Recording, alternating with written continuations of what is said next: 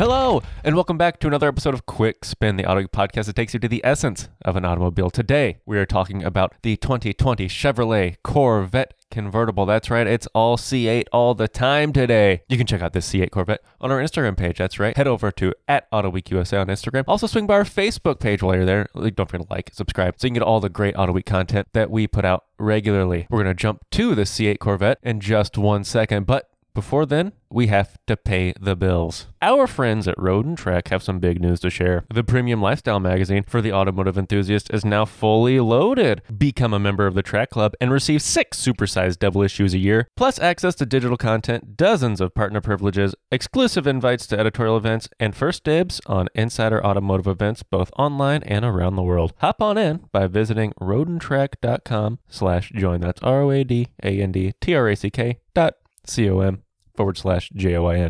And without any further ado, Robin, tell me about this Chevrolet Corvette. Well, I'd be happy to, except that I wasn't the one that drove it. Ren, you drove it. Wait. So you tell me about this car. That's what I'm here for, you to tell me about it. Oh, man. I haven't driven it. I actually, and this is true, I have not even seen a Corvette convertible in person.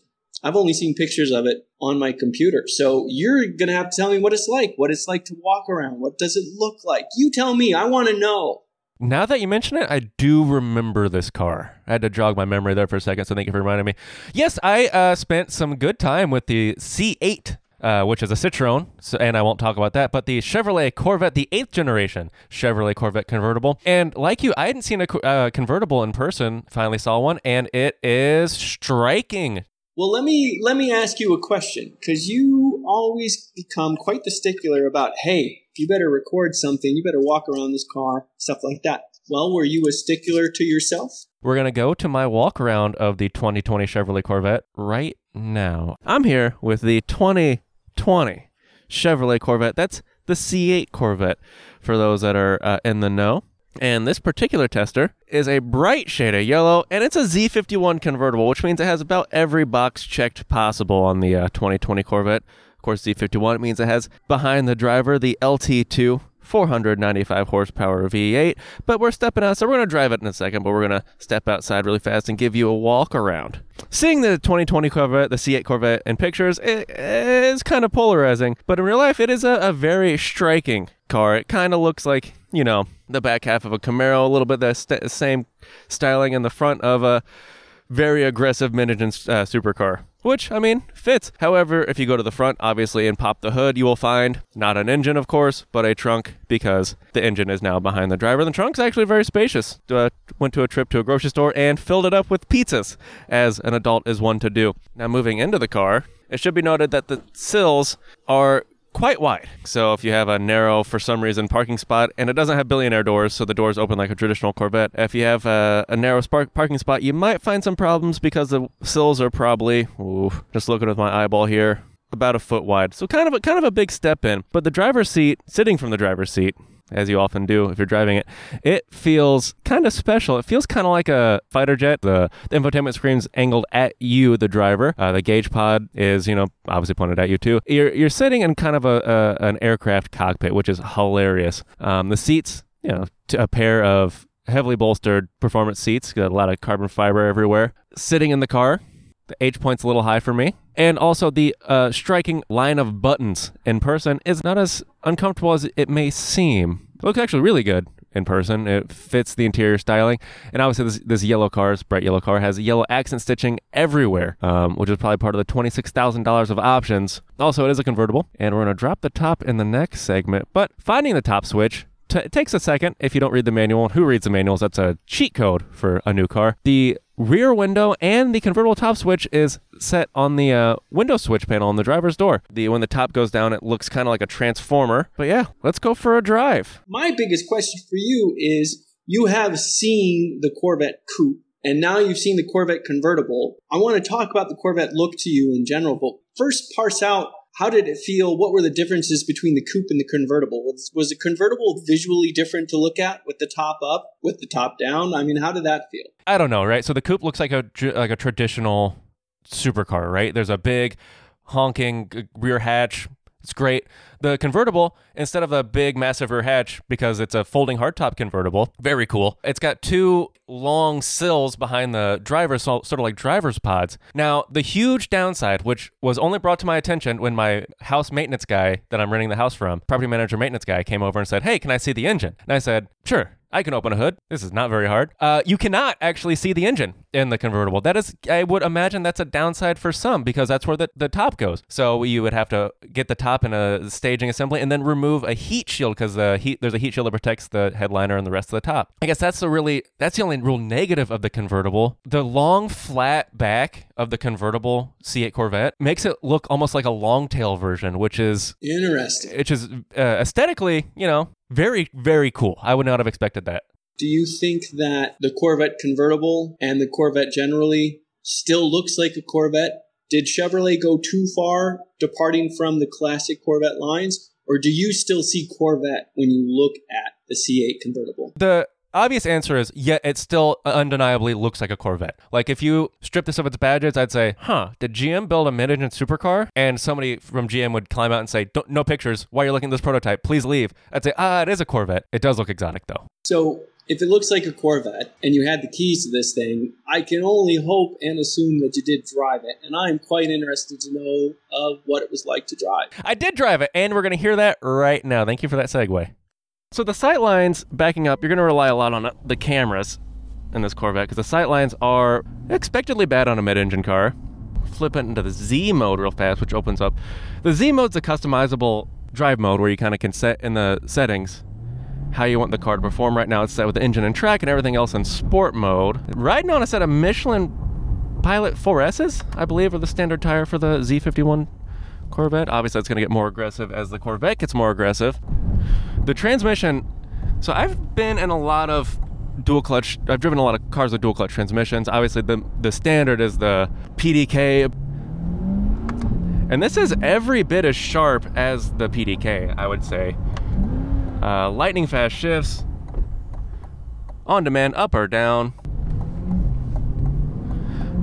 The sport suspension, and the suspension in sport mode is firm, expectedly firm.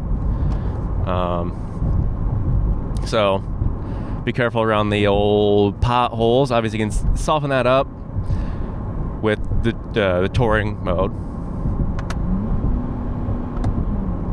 We are just cruising. I'm going to hop on the interstate real fast and give you a little pull.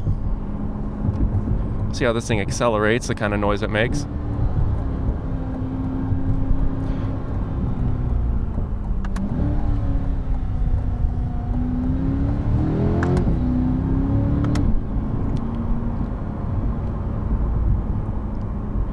You do get a good amount of engine noise. Oof, there's a ripple in the street. You do get a good amount of engine noise in the cabin.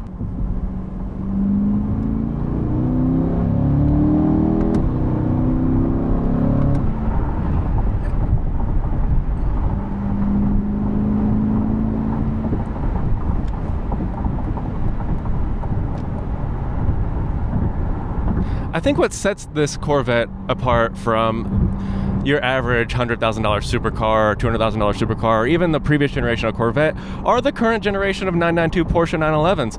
The visceral feel of speed with the C8 Corvette is present, which I haven't felt in a high-performance car in my time at Auto Week. It really feels like you're accelerating. It doesn't feel disconnected from the world around you. I'm a huge fan.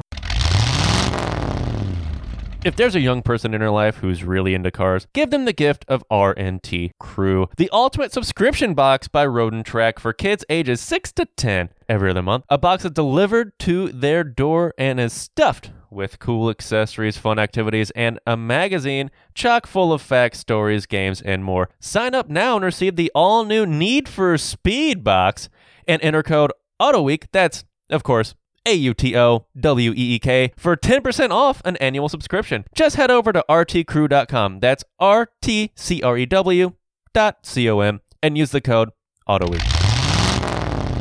So what I want to know, Ren, you drove this car and you had a lot of interesting things to say about it. But I didn't get a sense of what it was like to have 495 horsepower right behind you. What was it like to have that much horsepower just inches away from your back? It is very quick. It's a very quick car. The weight of the motor being behind you, the fact that Chevy moved the engine behind you, it feels special, which also that might have affected how I've felt driving the car, right? I talked about how you feel the visceral feel of speed. You see the world around you going by quickly, which, I mean, since you're so close to the front axle, that might be a reason why you're so low to the ground and so close to the front axle. So you're sitting in an entirely different place for a Corvette. You have nearly 500 horsepower, but you don't have a manual transmission. So it's a very different experience. What was that like? Now, I will be the first person to say that I love the manual transmission. Let it go on the record that I am a huge fan of the manual transmission. Let's save the manual transmissions. All of my personal cars, except for one of which was not available with a manual transmission, have manual transmissions. That being said, the dual clutch transmission's just, it's hard to argue with it, right? It's so much faster. It feels so good. It's so responsive. It takes away a lot of the driver error that can happen with, you know, people that don't have quite as much time in a high-performance vehicle. I'm not saying that's Corvette drivers. I'm just saying that in general. If this is your first high-performance car, you might have some problems with how the clutch feels or blah, blah, blah. Not anymore. You rip off lightning-fast shifts, obviously paddle-controlled, and you have so much fun doing so. Now, would it be better if it had a manual transmission, or would it be like more engaging? I don't know. It's hard to say. Honestly, it feels almost as good as having like a sequential transmission. Obviously, it doesn't, but it has that kind of race car feel to it, I feel, having driven cars with sequential transmissions. So you always get like a wry smile on your face. Even though I don't always see you, I know the smile is there, and you want to know what the essence of a car is. And here it is, the tables have turned. Oh, man. I need to know from you, what do you think? What is the Corvette Convertible's essence? Yeah, so that's a very good question. And I've been dreading this question, obviously, since we've arranged this. I've been thinking a lot about it. And this is a huge generational shift for the Corvette, right? It's everything that, maybe not everything that Zora wanted, because Zora couldn't probably imagine what this car would be. But I think Zora would be happy. But Zora definitely did want mid-engine. Definitely did want mid-engine, of course. But I think it is the most honest evolution of the Corvette that we've seen. It is the true changing of the guard for the Corvette. It's a modernization of the Corvette. I think the Convertible also adds a lot of elements that, you know, because traditionally when you picture a Corvette owner, you're picturing like the guy, mid-50s, has a Corvette jacket, doesn't really drive the car aggressively. I think went to Bowling Green to pick it up himself from the factory. Which I believe you'll be able to do eventually. And I think that person will be extremely happy with this car just the same. It's a fantastic car in that regard. It does everything you want a Corvette to do. But I think that this opens the door for buyers that weren't even considering the Corvette. Now, the C7 Corvette, we've discussed it extensively. Fantastic car. Handles great. Absolute bargain for the performance. But I think the C8 is just so much more. I think the essence of the Corvette is, the C8 Corvette specifically, is just more. It's so good. This is what is one of the great opportunities. This is one of the reasons why I was so excited that you were driving this car. You spoke about the history and what the Corvette means and what it has been, and the average owner in his mid-50s. You're not in your mid-50s. You're in your 20s. You're not a Corvette traditionalist because the Corvette's more than twice as old as you. Did you like it? This car's incredible. If I had the money... Now, the stickler for the Convertible, all right? This is combined with the ability that you really can't get a 2020 right now. The problem with this car is the price. Oh, if I had the money, I'd be screaming at the big Corvette dealer saying, give me my car. I want my car. This car's awesome. I think I'm more of a coupe person, personally. I like to see the engine, and also I hate the sun. People know me. I might be a vampire. But the sticker price, Robin, are you sitting down? I can see you, so I know you are, but are you sitting down? Hold on. Wait. Yeah. Yes, I am sitting down. $93,660 as delivered. I have to tell you, it is expensive, but man, I mean, if you look at some of the window stickers of a lot of SUVs these days, it wasn't that long ago that Auto Week and a few of us at Auto Week drove an $80,000 Ford Expedition, an $5,000 GMC Yukon. So, you know, it's totally relative, yeah, but yeah. Man, I think this generation of Corvettes opened a new demographics that Chevrolet hasn't seen since the first generation of car, maybe the second generation car. But I think that the youth buyer, the young person who wants something exotic and fun, I know they're lining up to get the car, and it's incredible. But I think that's about as good a place to wrap this up as there can be. Don't forget to head over to the Apple Podcast Store, drop us a little review, give us those 5 stars, or, you know, wherever you listen to this, don't forget to drop us a review and give us those little 5 stars. We truly appreciate it. And most importantly, thank you for listening.